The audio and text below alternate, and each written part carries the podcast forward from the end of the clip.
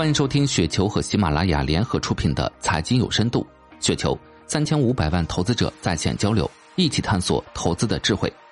听众朋友们，大家好，我是主播费时。今天分享的内容叫“只增收不增利，万华化学业绩有问题”，来自小北都财报。关于万华二零二二年业绩的看法，我们有很多分歧。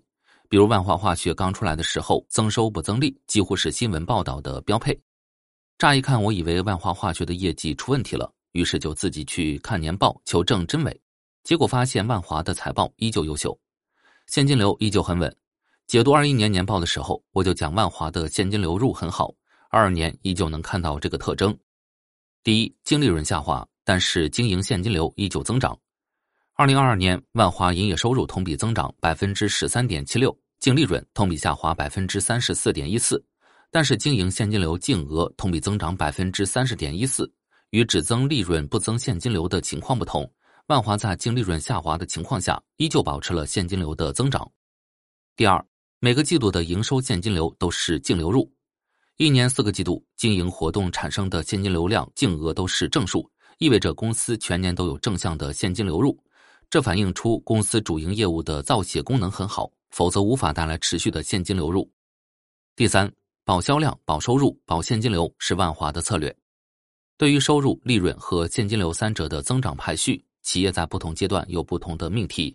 个人推测，万华在二二年采用的是保销量、保现金流的策略。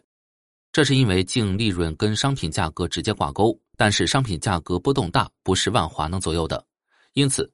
万华选择的是在商品价格波动大的情况下增加销量、扩大销售规模，让现金流正常回收。等到商品价格回升的时候，万华的净利润自然而然会回升。理解万华的业绩不能离开行业背景。一份高质量的年报会向我们披露企业所在行业的运营情况。第一，行业景气度下降。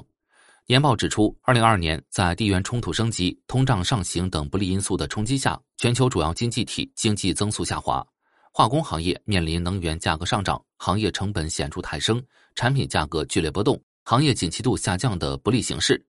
万华的年报内容非常干练精要，没有废话。上面这段话信息含量很大，解释了为什么万华化学增收不增利。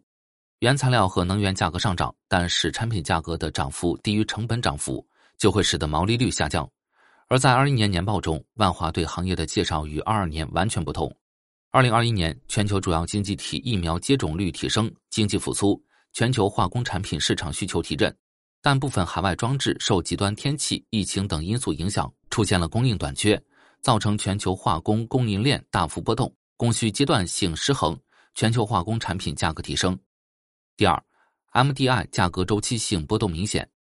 万华化学是全球最大的 MDI 生产商，但 MDI 价格受多种因素影响。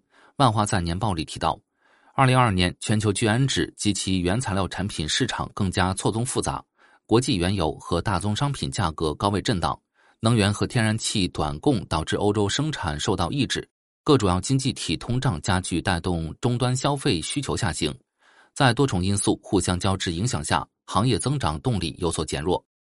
面对 MDI 巨大的价格波动，考虑到企业的成长阶段，保销量、保市场或许是明智的选择。如果出现2021年这种 MDI 价格大幅上涨的情况，万华的盈利能力会明显改善。公司战略规划以及落地实施都很有节奏，并且不冒进。比如说，虽然22年公司依旧在扩建产能、在建工程和固定资产规模扩张，但是公司的借款支出在下降，既降低了资产负债率。又节约了财务费用。此外，万华化学的业务结构持续优化，聚氨酯系列和石化系列占比明显下降，而毛利率相对较高的精细化工品和新材料系列占比持续提升。这跟企业对行业发展趋势的认知，以及自身的战略布局和研发实力有关。一年拿三十四个亿做研发，有三千多名研发人员的化工企业，一定有很多值得借鉴的地方。以上就是今天的全部内容，感谢。您的收听。